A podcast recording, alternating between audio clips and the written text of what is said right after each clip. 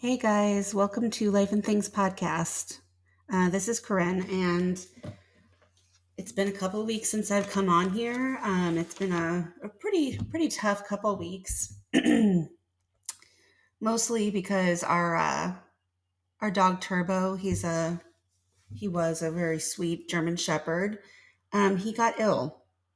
It kind of started around um, Thanksgiving when he came down with some stomach bug um, that he had caught from a couple other dogs, and and he just never really fully recovered. We ended up bringing him to the vet two weeks ago, and found out that he all of his enzymes and stuff for his kidneys were really high, and so um, they did an ultrasound. We ended up putting him in the the doc the hospital for three days, where he got fluids and was able to. They were able to get him to start eating again, and you know we were really hoping that it would be something that we could treat and that he would be okay. But uh, we found out that he was born with one kidney that was really small, and the other kidney which was fairly deformed. So uh, the, the fact that he had lived to two years,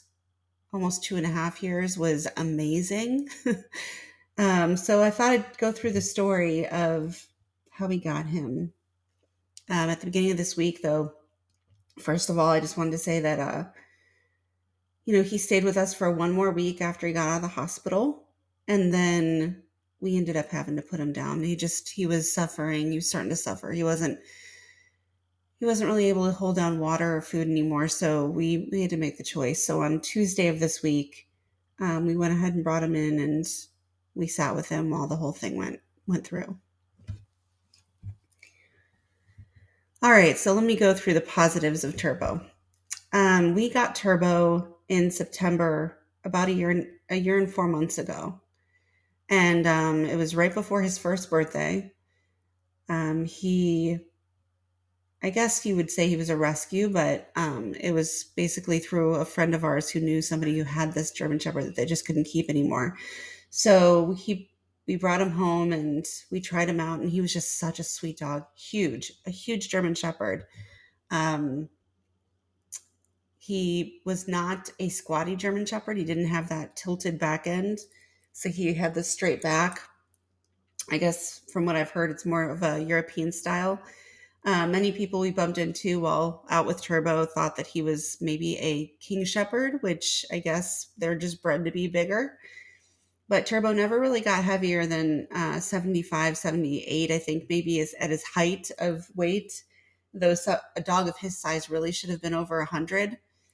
But due to his health issues, he just didn't eat much. He ate enough to keep himself sustained, but he never really got bulky.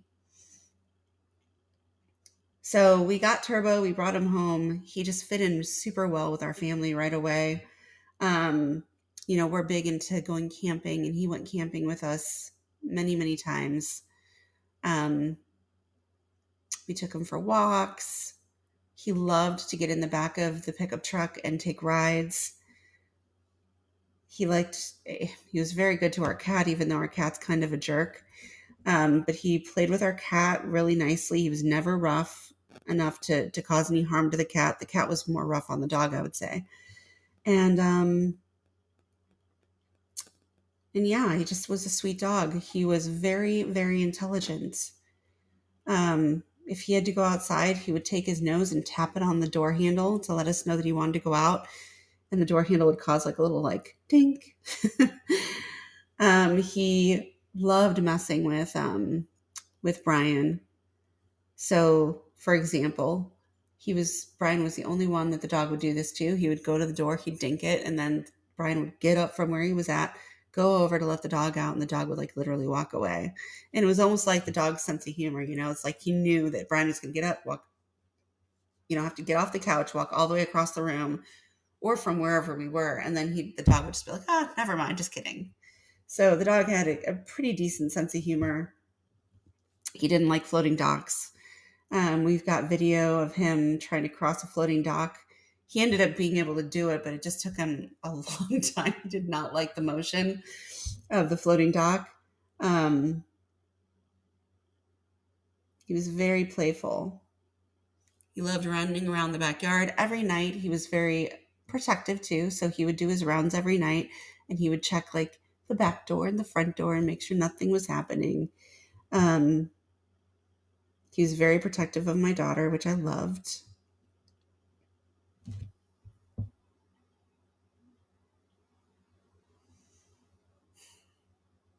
He loved his treats. Yeah, there was just a lot of positives about that dog. Just so many different positives. He was like, I don't know. He was just so intelligent. He was so smart, and he just he loved all people. He loved all dogs. Um, he loved the dog park, running around with other animals. He was kind of like the one that would check people if they were getting too rambunctious out there. He'd be like, "Hey, no, you're not going to fight today." Um, he loved his car rides. Yeah, he was he was just a really good dog. He was a really good dog. He was an amazing family member. He was very gentle with everybody in our family. Though he was very playful, he you know, he'd never bite anybody. Like even when he was playing and he'd like put his mouth over your arm or whatever, he would never bite down. he liked laying in the bed, even though he was not supposed to. We would let him get his, he never got his back paws on the bed for some reason, but he would get his entire front half of his body. And he was so tall that his back end would still reach the floor. Um, he never chewed anything. he was, he was just a really good dog. I mean, just the sweetest, sweetest German Shepherd. He backed up like a horse because he was so big called it the turbo moonwalk. and he definitely enjoyed his cookies, his doggy cookies. But he was a very picky eater, so we spent a lot of time trying to figure out what he liked. And it seemed like he changed his mind by the minute. But, you know, coming to find out it was because of all of his health issues that he probably would depict whether or not he wanted something based on how he felt the last time he ate it which most of the time it made him feel sick. So he's in a better place now, and I'm glad that we had him for the year and a half. So here's the Turbo and the amazing year and a half that my family got to spend with him. All right, so moving out of that topic, let's talk about 2021 in review. This has been a very tough year for many people. A very tough year. Um, there's been some positives in it, in my life at least, but there's been a lot of tough things that have occurred all the way from the beginning of 2021 all the way through the end of 2021. You know, we came out of 2020 thinking, oh, things could not possibly continue in this way. Like, you know, the pandemic happened, we had all the lockdowns, everybody was at each other's throats for darn darn near a year, you know? And then we get into 2021 and more things happened that really no, nobody really suspected, you know? Um, anxiety and the uncertainty of what was happening kind of transferred from 2020 into 2021, you know, without any real skipping of a beat, right? Um, I know that I felt it. I felt the anxiety. I felt all the uncertainty going on. And, you know, it was happening within companies, within families, within cities. I mean, people just, you could feel the tension. And a lot of people didn't make it out of 2021 because of it. Um, I mean, let's let's go into that for a second. We were starting to see a decline in in suicide rates, especially in the United States, but also in other countries. And that, that happened in 2020, uh, 2018 to 2019, the suicide rates had dropped. And we're at, we're starting to come down, right? So we had had the steady increase, and then all of a sudden it started to drop down. And then all of a sudden in 2021, we saw this huge boost of suicide rates, a 3% increase in suicide rates. It went from, I think it was like a 13.4 or something to a 16.1. Um, the suicide rate for men is much higher than it is for women for some reason. Um, we saw a 25% suicide rate for males in 2021. And for females, the suicide rate was a 7.5% suicide rate. So, you know, there's definitely some tension still going on, some anxiety, some depression. Uh, people are definitely still feeling it. I mean, there's still a bunch of uncertainty going on, and I'm going to go through some of what we saw in 2021, and then I'm going to talk a little bit about 2022 and what we, we might be expecting. And I'm not going to say that I know for a fact that any of these things are going to be happening, but you know, just some things to look out for. And then I'm going to talk about what my plan is for 2022 because, you know, you got to make a plan. What are you going to do? How are you going to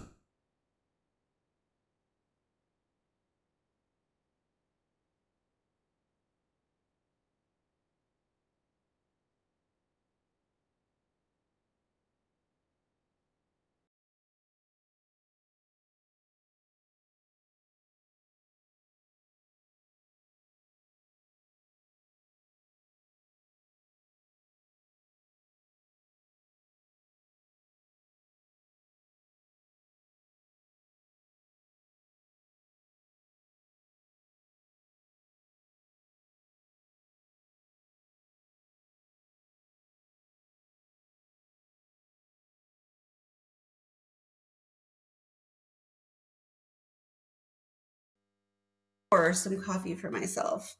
You know, since this is a live show, um, and I've been doing more live than I have anything else recently, just because it's it seems easier. um,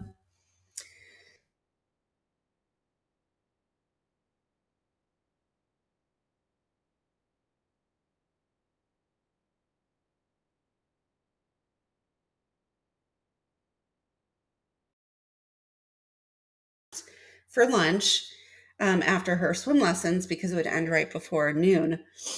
Um, I remember sitting there and listening.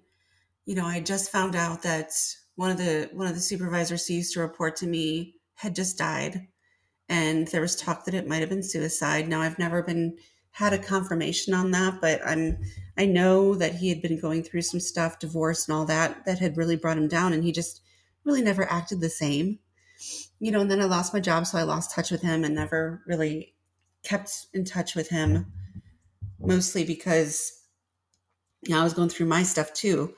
But um, you know, so he I think it took him down. I think that he he felt it just like the rest of us do, and he just couldn't get himself back out of it. And I think there's a lot of people who are going through that on a day to day basis who just aren't certain how they can get themselves out of their situation. And sometimes they lose hope and they lose faith and they crumble, which is what causes the suicide rates.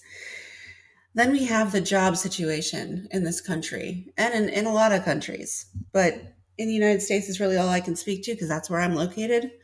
Um, you know, there was the mandate that went out by Biden saying that any company over i think it was i think it started out with being over 500 and then it went down to 200 people um, that were at that company. If there was more than 200 people that they would have to mandate the vaccination. And i think that because of the country pushing it so hard and um, a lot of people just sort of stopped trusting. And there was a large group of people who decided they just didn't want that vaccination because it didn't make sense that they were pushing it so hard and mandating it and not giving people the choice. Um, so a lot of people chose not to get it and they left their their companies. Um, other people left their jobs because they realized that with inflation, they no longer were really making enough to survive. So why stay at a job that they weren't really making ends meet at? So we saw mass exodus there. Um, we saw that people after lockdowns realized that you know they didn't They weren't getting the family time that they needed. You know, they realized what was really important in this world, which isn't working ourselves to death. It is still having time for our families. So we saw people leaving jobs because of that. You know, I don't know if anybody has ever watched the movie Eat. I think it's called Pray, Eat, Love or Love, Eat, Pray. I don't know. What was the name of that? It had Julia Roberts in it.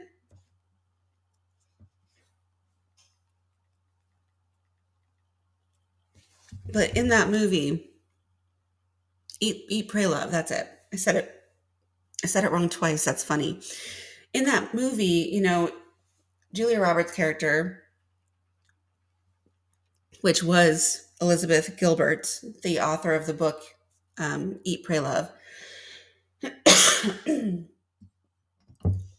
Her character, and this is a true story, by the way, decided that she just wasn't happy. Like she went through the motions, she lived her life for all the things that she thought she was supposed to want. So she was supposed to want the nice house, the great job, the the perfect spouse who had a great job as well and you know that she was supposed to be skinny and not eat anything and just all of these these things that we are taught and you know that we are supposed to want in our lives that this is this is what the american dream is.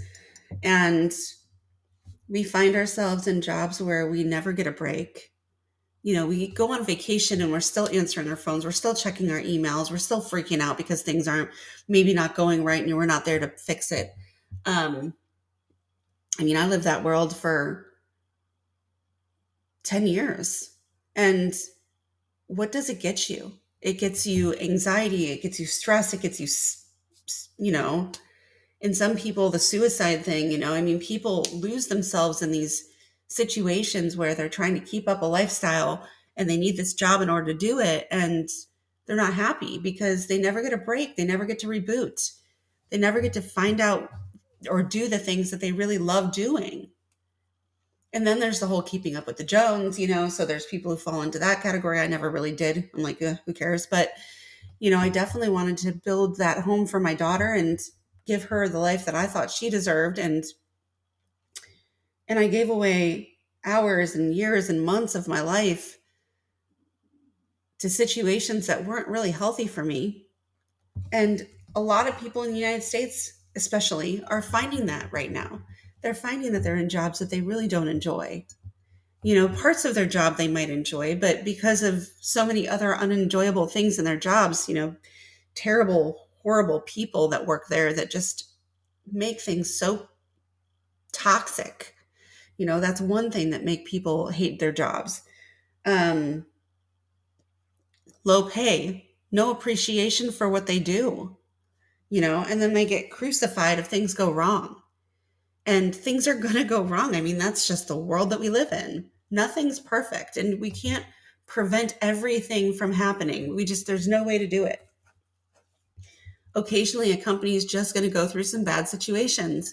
And what companies typically tend to do is want to blame somebody and get rid of them instead of trying to figure out a solution together, which shows a complete lack of teamwork. That's my coffee maker going off, if you can hear it beeping in the background. Um, guess I got my coffee right on time. But yeah, we just, there's no unity there's just a very huge lack of unity. And this is was seen especially in 2021 i mean i know i've spoke of this before but i knew somebody whose husband had a really bad reaction to the vaccine the second shot of the vaccine. I think it was moderna. Might have been pfizer though. And you know he was hospitalized for it because it totally had neurological side effects in him that just were not going away right away. And it freaked out his wife. Of course it would freak me out and so then she decided not to get the second shot because they had two children that they're still raising. And um, her job's just like, all right, well, bye. You're not going to get the second shot. Okay, bye. And they fired her. I mean, where is the humanity? Where is it? It just makes no sense at all. And this is the healthcare. Like she got fired by a healthcare company. You know, where we're supposed to be worrying about people's health, but we're just going to off somebody from their job because their husband went through a bad reaction and the wife is now afraid to take it.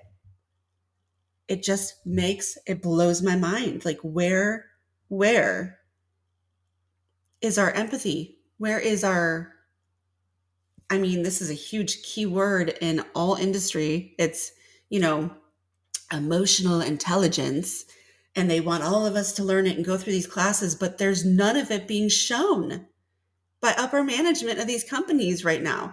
It just makes no sense at all. It makes no sense at all. So we have the mass exodus of jobs, and that's partially because of companies firing people due to their lack of wanting the COVID shot or their lack of wanting to buy into whatever these companies are enforcing which go against our human rights, by the way. You know, it's a human rights violation. And it's really against our constitutional rights also. But, anyways, mass exodus of jobs. People are finding that with the inflation rate being so high, which, you know, I looked it up. I looked up the statistics of our inflation rate. We're right now at a 6.8%. Now, inflation in the United States during the 2008 event, which I was also alive for and was trying to find a job right out of college, um, the highest it got to was 5.4. So we had a 6.8% inflation rate this year, which is way above what it was in 2008. And it, 2008 was a shit show. it was just a shit show.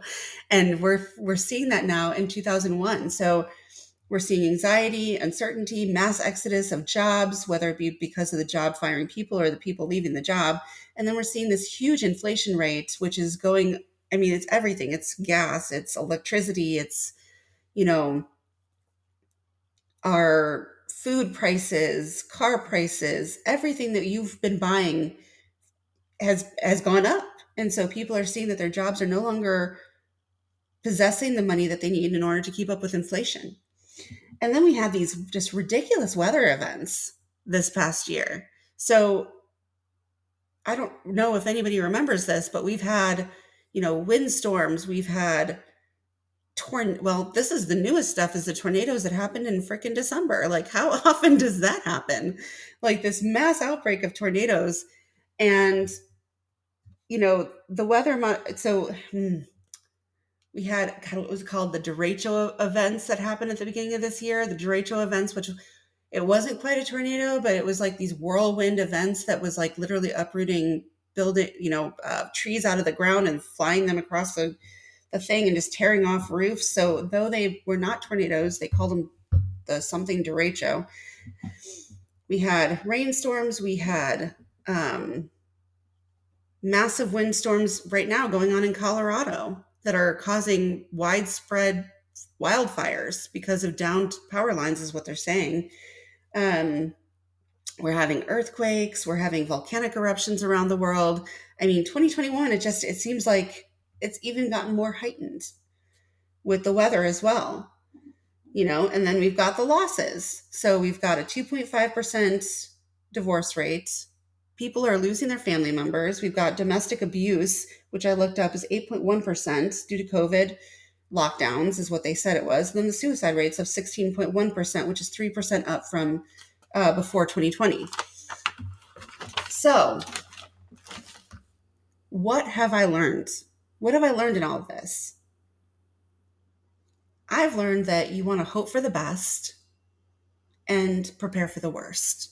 I mean, really, we don't want to be negative about everything, though there's been a lot of bad things that have happened. I mean, they made a movie about it two years in a row. I don't know if you guys have watched it, but it's called Death to 2020 was the first one, and it was like this com- comedy of um, of what went on in 2020 that was being told by different characters. it was actually quite funny, and you almost needed the comic relief after 2020 and now they just came out with another one called death to 2021 because we saw still just a bunch of just absolutely ridiculous things happening. I mean we defunded the police.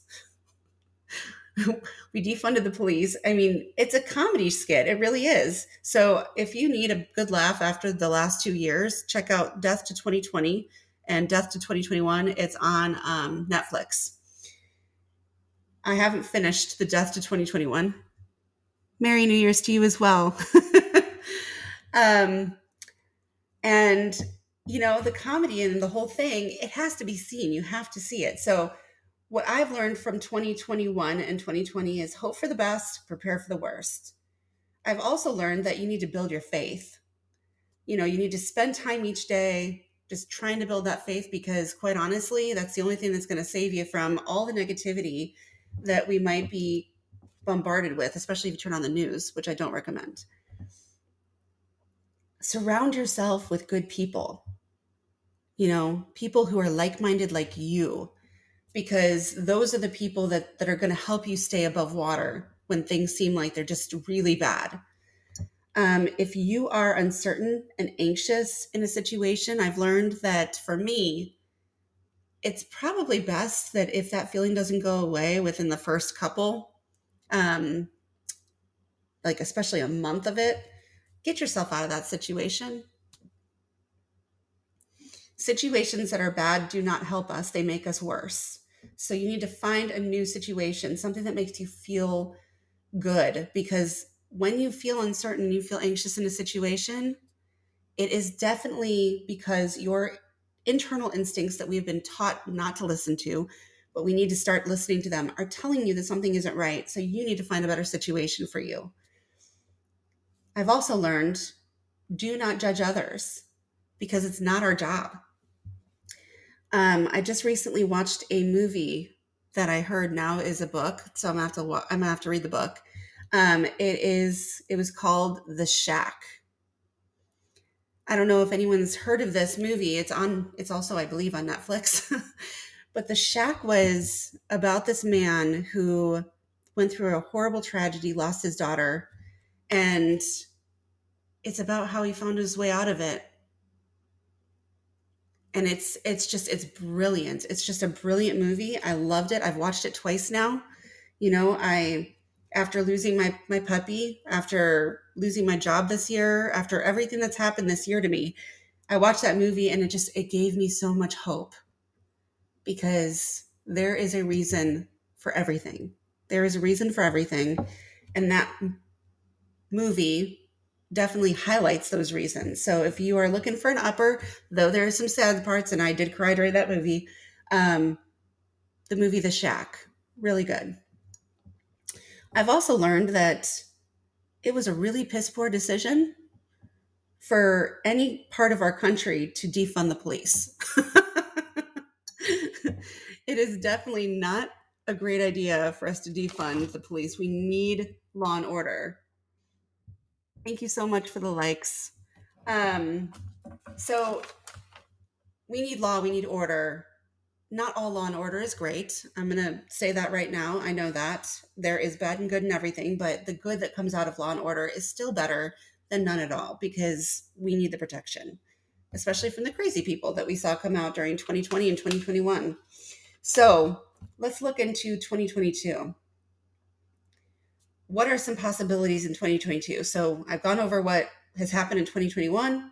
In 2022, I don't see much changing, at least not right away. I mean, it takes a while for countries and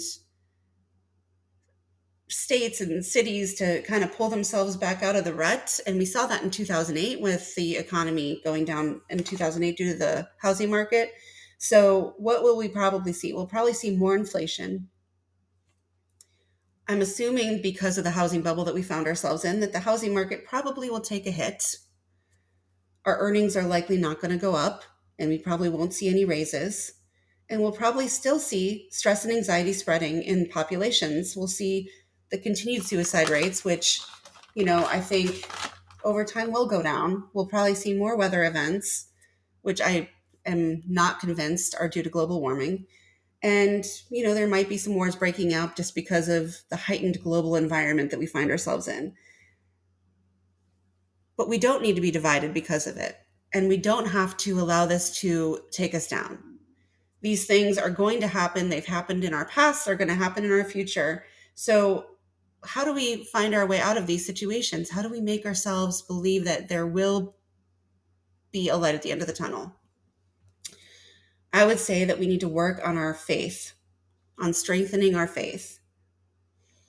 And that's what my plan is going to be. When I create my vision board this year, like I do every year, which is going to look super different because I've learned so much about myself over my trials and tribulations over the last year. My vision board is going to look 150% different, and that's okay because I've learned what my true desires are for my life. And it's not what I was told that they needed to be. It's not the life that I was living before, where I was working all day long, like literally all day long. And I would barely have any time with my daughter. I would barely have any time for myself. And that's not a way to live. Going back to the the movie and the book, um, Eat, Pray, Love, you know, there was a term that was that was said during that book. It's I don't know. I hear it's an Italian term, but it's called the art of doing nothing. And I cannot remember what the actual terminology was. So I'm going to have to look it up real quick, but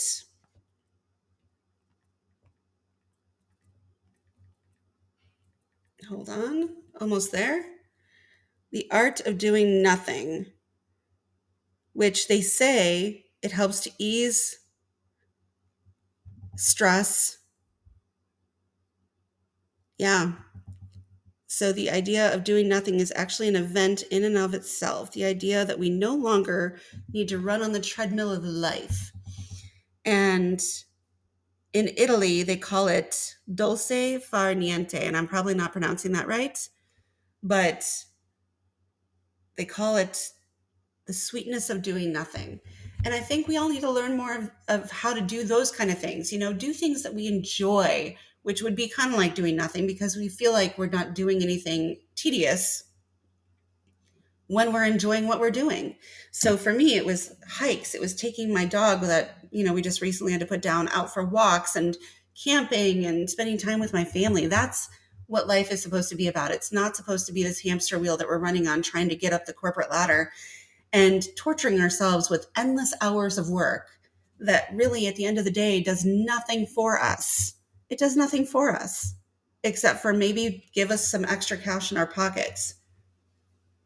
If we learn how to live more simplistic lives with less things that we actually don't need, we probably wouldn't need all that extra cash to begin with. So my goal is is to make exactly the amount that I need and not need all the extravagance that we've been told that we we need to, to strive for. There are so many people out there who are living absolutely happy lives without having to live in that world of just absolute stress, anxiety, and just being terrorized by the corporate manifestation of what they say the workforce needs to be, which is ridiculous. It's a bunch of politics that honestly don't get you anywhere. It just doesn't get you anywhere. It just brings sorrow. So, my plan is to build my business, to work on my faith, to support my family, and not let anything break us apart. You know, we don't need to let politics break us up. We don't need to, to any of our petty differences don't need to get in our way. So, I've seen many families go through the divorce, the, you know, domestic violence. I mean, just the other day we had three cop cars across the street at one of our neighbors' houses for God knows what reason uh, continue to prepare for the possibility of bad things happening. I'm going to continue to do that because when you prepare, you have less anxiety for it. So, you know, if they talk about things like, oh, we're going to have bad weather, we're going to have, you know, power outages, we're going to have, you know, what, depending upon where you are in the world, there's all these different things being talked about in the news. Just prepare for those things and then you don't get stressed by it. You know, if you are in a place where you have lots of power outages, get yourself a generator. Just spend the money for that one thing that's just going to bring peace of mind to you.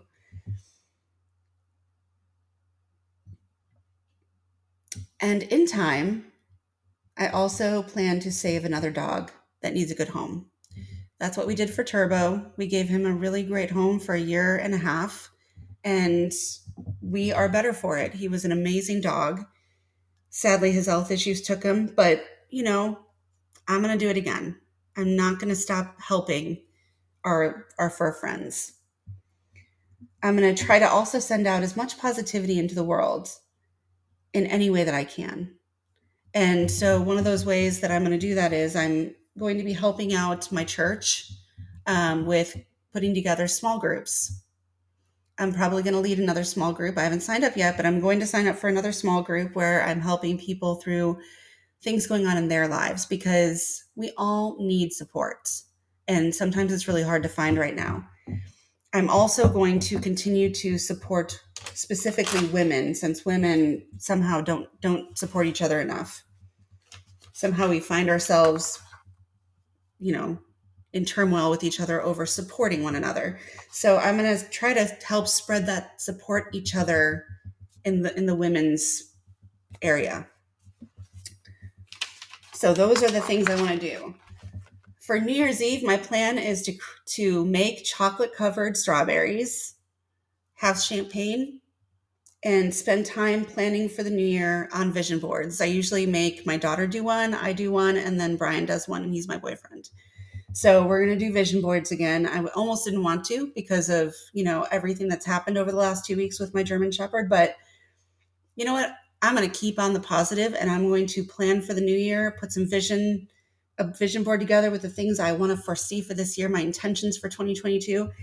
And then when the new year hits, once we get done sleeping, I want to plant a seed of hope. I'm not sure what that's going to look like, but I will tell you guys when I'm when I figure that out. I also want to continue on with our southern meal planning. So every New Year's and this I'm not I'm not a southerner by I was not born in the south. I came to here in 2015, but I right away was brought into the tradition of the southern New Year's meal where you make black-eyed peas that symbolizes wealth you make a, a dish of pork, which symbolizes prosperity. You create a dish of collard greens that symbolizes good fortune. And then cornbread that represents gold. So I'm going to do that again. Um, we're going to make those dishes. We're going to eat those dishes, and we're going to create our, you know, finish our vision boards if we didn't finish them on New Year's Eve. I don't know if we're going to put off some fireworks. We might, um, but I'm going to bring in the new year with hope and with faith at the center of it. Because I think that's what all of us need to be doing, even when we've seen so much trauma. We still deserve to see hope and faith. And though 2022 might might not be the end of our trials and tribulations that started at the beginning of 2020, it doesn't matter. We still can make it. We can still be in a good place. And that's what I'm going to hope for.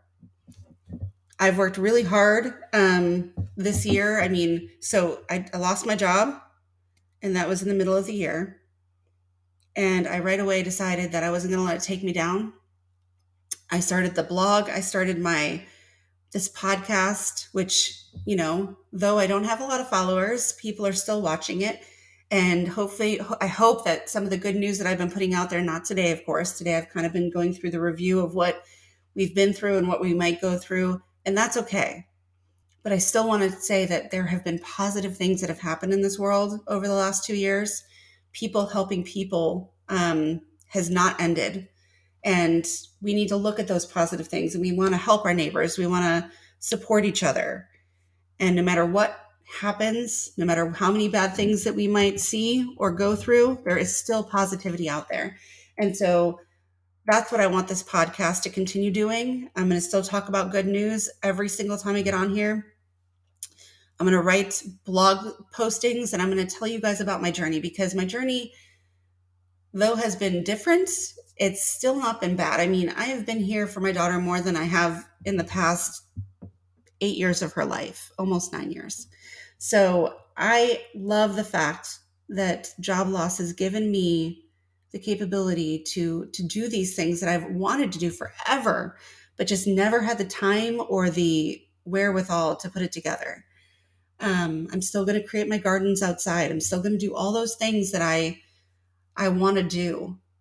Um, I'm going to continue making art pieces and putting them on on Etsy because that's another thing I started doing, which I, is something I enjoy doing um yeah i mean i joined the church i i started my business i'm also decided that I was going to join a company or work with a company that sells life insurance because, you know, A, I can give people jobs who don't want to be in the rat race of the normal corporate ladder.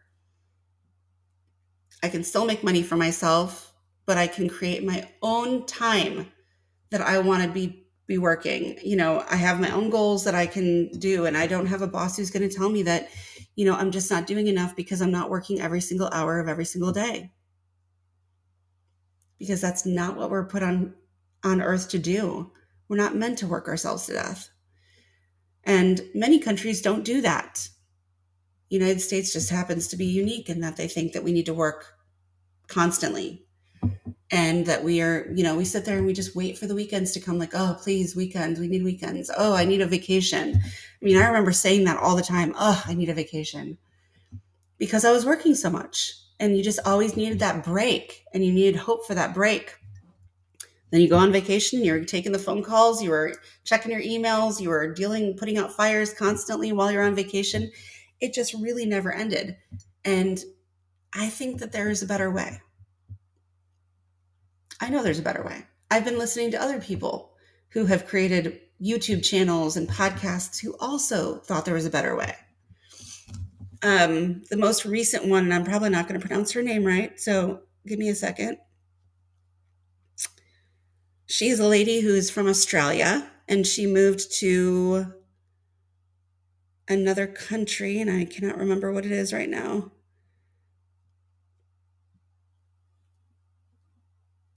Her name is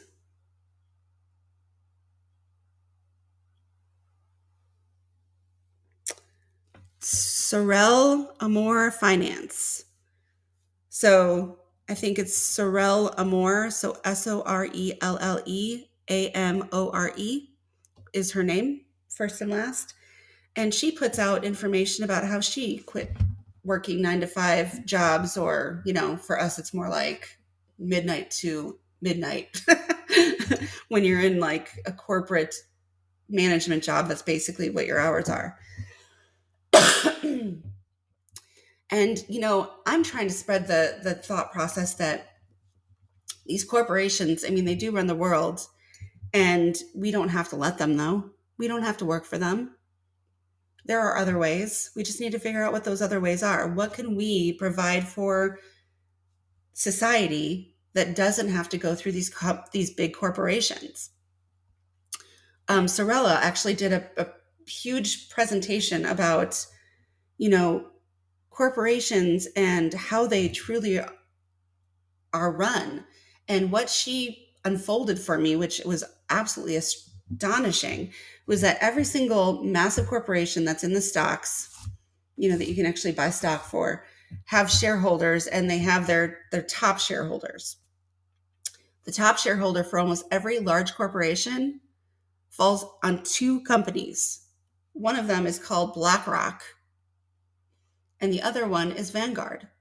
And of course, there's other big ones underneath them, like Chase and all of those companies, just other financial institutions. And then if you look at who owns Vanguard and BlackRock, well, they own each other and then there's this other shareholder this other shareholder that's at the top as well specifically for blackrock. It seems like blackrock almost runs the everything but there's private shareholders that own blackrock and you don't know who they are. So it almost seems like every single corporation every single government entity is being run by a short small few and we don't have to buy into that anymore if we don't want to. There are other ways. There are people who have learned how to use the internet to do things for themselves that don't involve those companies. And I think all of us can figure it out. We just have to figure out what it is we want. What are we good at? Because they say that whatever you're really good at and whatever you really like to do, somewhere in between those two things is where you find your path what your true purpose is. And you need to find that purpose and you need to live within that purpose. Otherwise, you're just not happy. And I can tell you one thing after the past six or seven months of my life and how things have just really changed I've learned that I was not living within my purpose. I wasn't happy. And happiness comes from within for sure. And we are in charge of our own happiness, and that is for sure. But sometimes we have a hard time seeing that until we find our true purpose. And my true purpose was not being a food safety manager for a food company, it just wasn't. There are parts of my job that I feel I was living within my purpose, but those were not the things that my company or the companies that I worked for even wanted me doing. They didn't like the fact that I supported my people. They didn't like the fact that I was trying to grow and develop people from a human perspective. You know what I mean? They wanted us to strictly stay out of people's lives, even though work is your life when you're there. So why not be human with people, right? But they don't want that. Yet they drive everybody to learn how to be empathetic and learning about EQ, but they don't really want us using it. It just doesn't make any sense. There's so many contradictions. So, not being a part of the rat race is almost like a dream come true. And I'm hoping that I can stay out of the rat race. And that's what I'm going to work to do. And if any of you guys are with me on that, please like this podcast, share it, um, join my little tribe if you would. Uh, check out my website, thriveforwards.com. I mean, I'm trying to build platforms for people to go to, and I'm hoping that people start spreading the word. Um, my initial hope was that I could become a a coach for people to help people through these situations because when I saw myself going through some of the hardest times that I'd ever been through, granted, I did cry, I did freak out a little bit, and I gave myself the time to do that, but I didn't live there. I didn't live there, and I don't want anyone else to have to live there either. So if I can help people get through those situations, then that's what I that's what I want to do. I want to help people get through those situations because we're not meant to give up. We're not meant to lose faith that everything is working towards our good. We just might not see it yet. So, if you are not sure what you're doing for your New Year's, consider making a vision board. It is one of those things that I've been doing for at least three or four years now. Um, I was taught about it by a counselor that I saw at one point in my early 20s. And it's helped me. It's helped me kind of become very intentional about the things that I really want. And now I'm seeing that, you know, through situations in my life that my needs have changed, my desires have changed. And I deserve to go after those things. I deserve to live in my purpose, and so does everybody else. So create that vision board. See what you actually come up with for things that you really want to focus on this coming year. Put it somewhere where you see it every single day, multiple times a day, even. And I can guarantee you that you're going to start seeing those things coming to pass.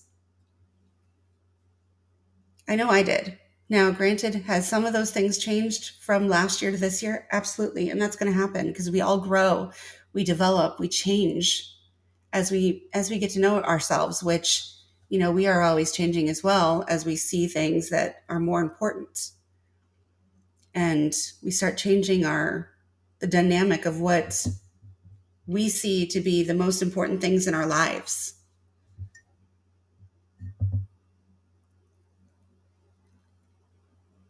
yeah spend some time on that guys and enjoy the things around you don't forget to enjoy your day to day. Don't focus so much on the future that you forget that you have things in front of you right now that you could be finding joy in. And let go of the past. We mourn for things that have happened in our past, but we shouldn't live there. Because the past will do nothing for us. What we have now is the present. The present is where we should be living every single day we should have we should look at every day as a new journey Um, I know that there's been multiple writers who've talked about how when you start acting like every day could be your last, you start really enjoying the things that you have in front of you. And I believe that to be true. I believe that when we when we stop looking at the past as something that we want to dwell on, we stop looking at the future as something we need to drive forward heavily for, that we find ourselves right there in the middle where we need to be. And the vision board, I'm not going to say is not necessary. I think that we should have goals, but we also should look at the goals of every day and how we should treat every day as a new opportunity to be our best selves. And we should always continually develop ourselves. And so, one of the things that I've started doing again, which I had stopped for a while there, but I'm starting to do it again, is I'm trying to read one book a month. I finished the book for December, so and I've chosen the one for January. Um, the book that I chose for December was actually a part of a book club that I was I was in, and it was called um, "A Better Way to Live" by Og Mandino, and that was a really short book. It was super easy to read, and it was also incredibly intuitive. Like just things that we probably already know, but we don't spend the time really really focusing on. And he had 17 rules that he gave us to live by in that book and it was just amazing. It was an amazing book. I recommend it. A better way to live by og mandino. Um, the book that i'm going to be reading next is a book written by one of one of my favorite people. Um, and his name is john maxwell. He was a southern minister. That's how he started out. And then he started to build his his business on writing books and helping people develop themselves to be true leaders in their lives and in their companies and in their churches it, it's basically all about self-development and so I'm going to be read. I, it's so funny. I, I bought like all of these John Maxwell books right before I lost my job because I knew I wanted to start doing this again. And he had written so many books, and they're all just really freaking awesome. One of them is called um, something about change. Be the change that you want to see, or it's basically oh, change your world. That's what it was called. Change your world, and it's all mm-hmm. about. I've read half of it. I haven't finished it, but it's all about how every single person on earth can can bring on change, positive change.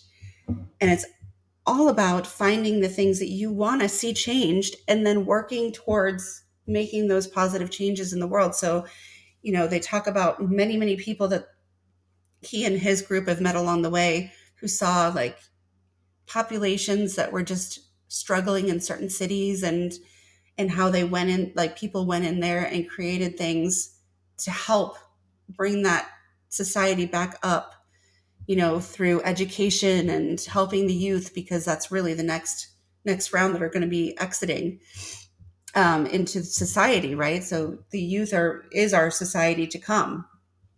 So they focused on developing those those kids to know that they could do more they could be better. They don't have to be living in poverty or in bad situations anymore. And there were slew of people who just went into these these communities, helped these people out, and saw all these kids get out of their poverty-ridden towns and bring up the standard, which you know is not easy to do, especially when we are taught that that's all that we can be, which you know that's all about our limiting beliefs, which I've talked about in previous um, episodes. That our limiting beliefs holds us exactly where we are.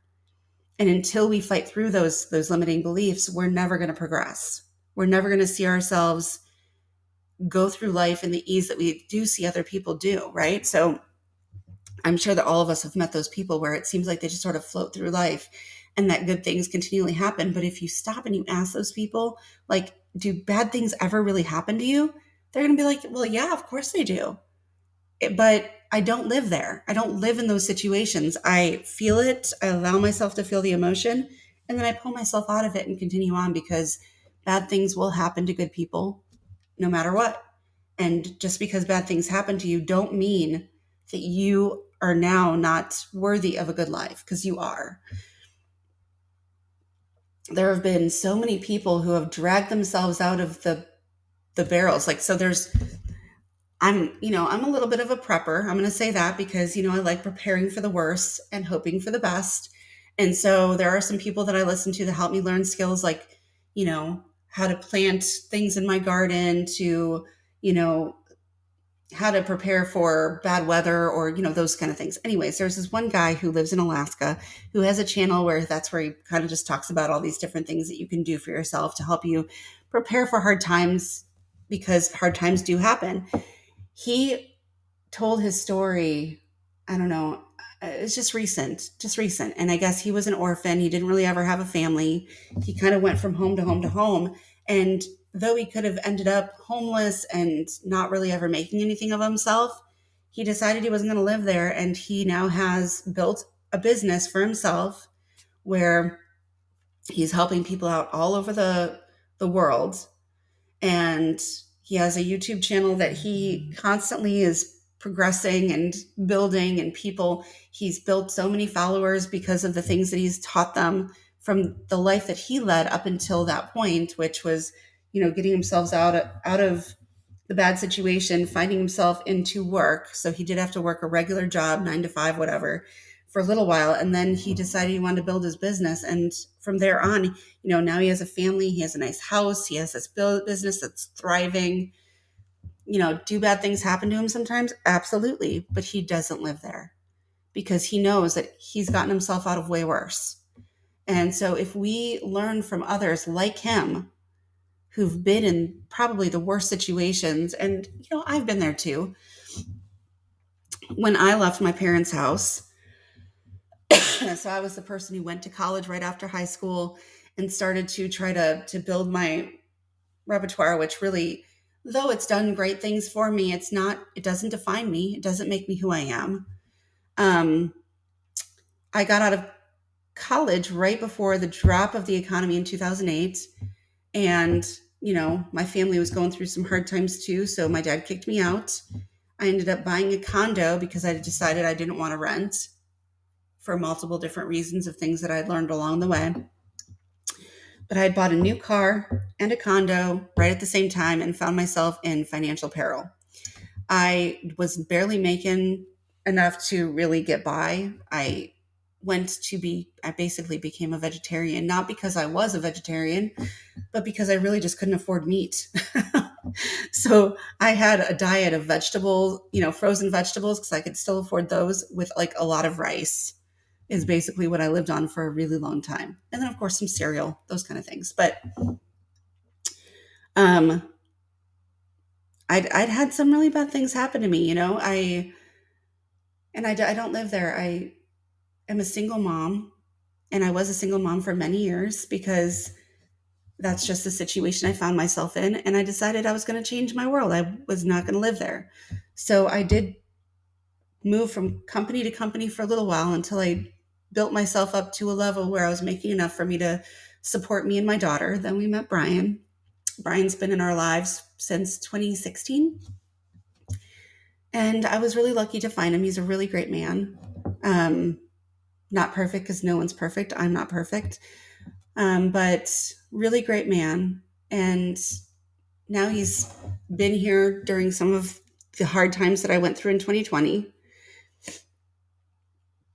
we are now living with each other. He's supporting me through all of my all of the things that I want to do. He's being very supportive um, mentally and emotionally, and he's there for my daughter. It's it's just an amazing situation that you know, though I don't always voice the fact that I'm grateful, I'm very grateful for most everything that's happened in my life and the way that it did happen because I've learned a lot. I've learned a lot of things and over 2021 my biggest lesson was how to how to still be grateful even in really hard situations so again please if you have enjoyed this, if you've gotten anything out of this, please share this, like it, subscribe to my channel, and check out my website. Um, it's thriveforwards.com. Um, if you have any suggestions for things you want me to talk about, please let me know. I just want there to be a large community of people. And there's so many people trying to do this right now. And I think if enough of us are successful, then we're going to have support. All of us will. We'll have people who really care about one another in the same place at the same time, being able to talk to one another, communicate with each other, and bring each other up when we need it. We cannot be an island, and we were never built to be. So, thank you so much for listening, and I hope that you got something out of it. I'll be back again um, probably next week, and I will tell you about my vision board. I also do want to bring back that book um, by Og Mandino and go through the 17 laws that he said we could live by for a better life. I think he had a lot of great things to say, and he'd been through a lot himself. And I think that we are put in our situations to help others when they go through it. And I think that's what Og Mandino did. And that's what I want to do. So I will be back again next week to bring in the new year with you guys. All right. Like, share, subscribe. Thank you. And have a great day.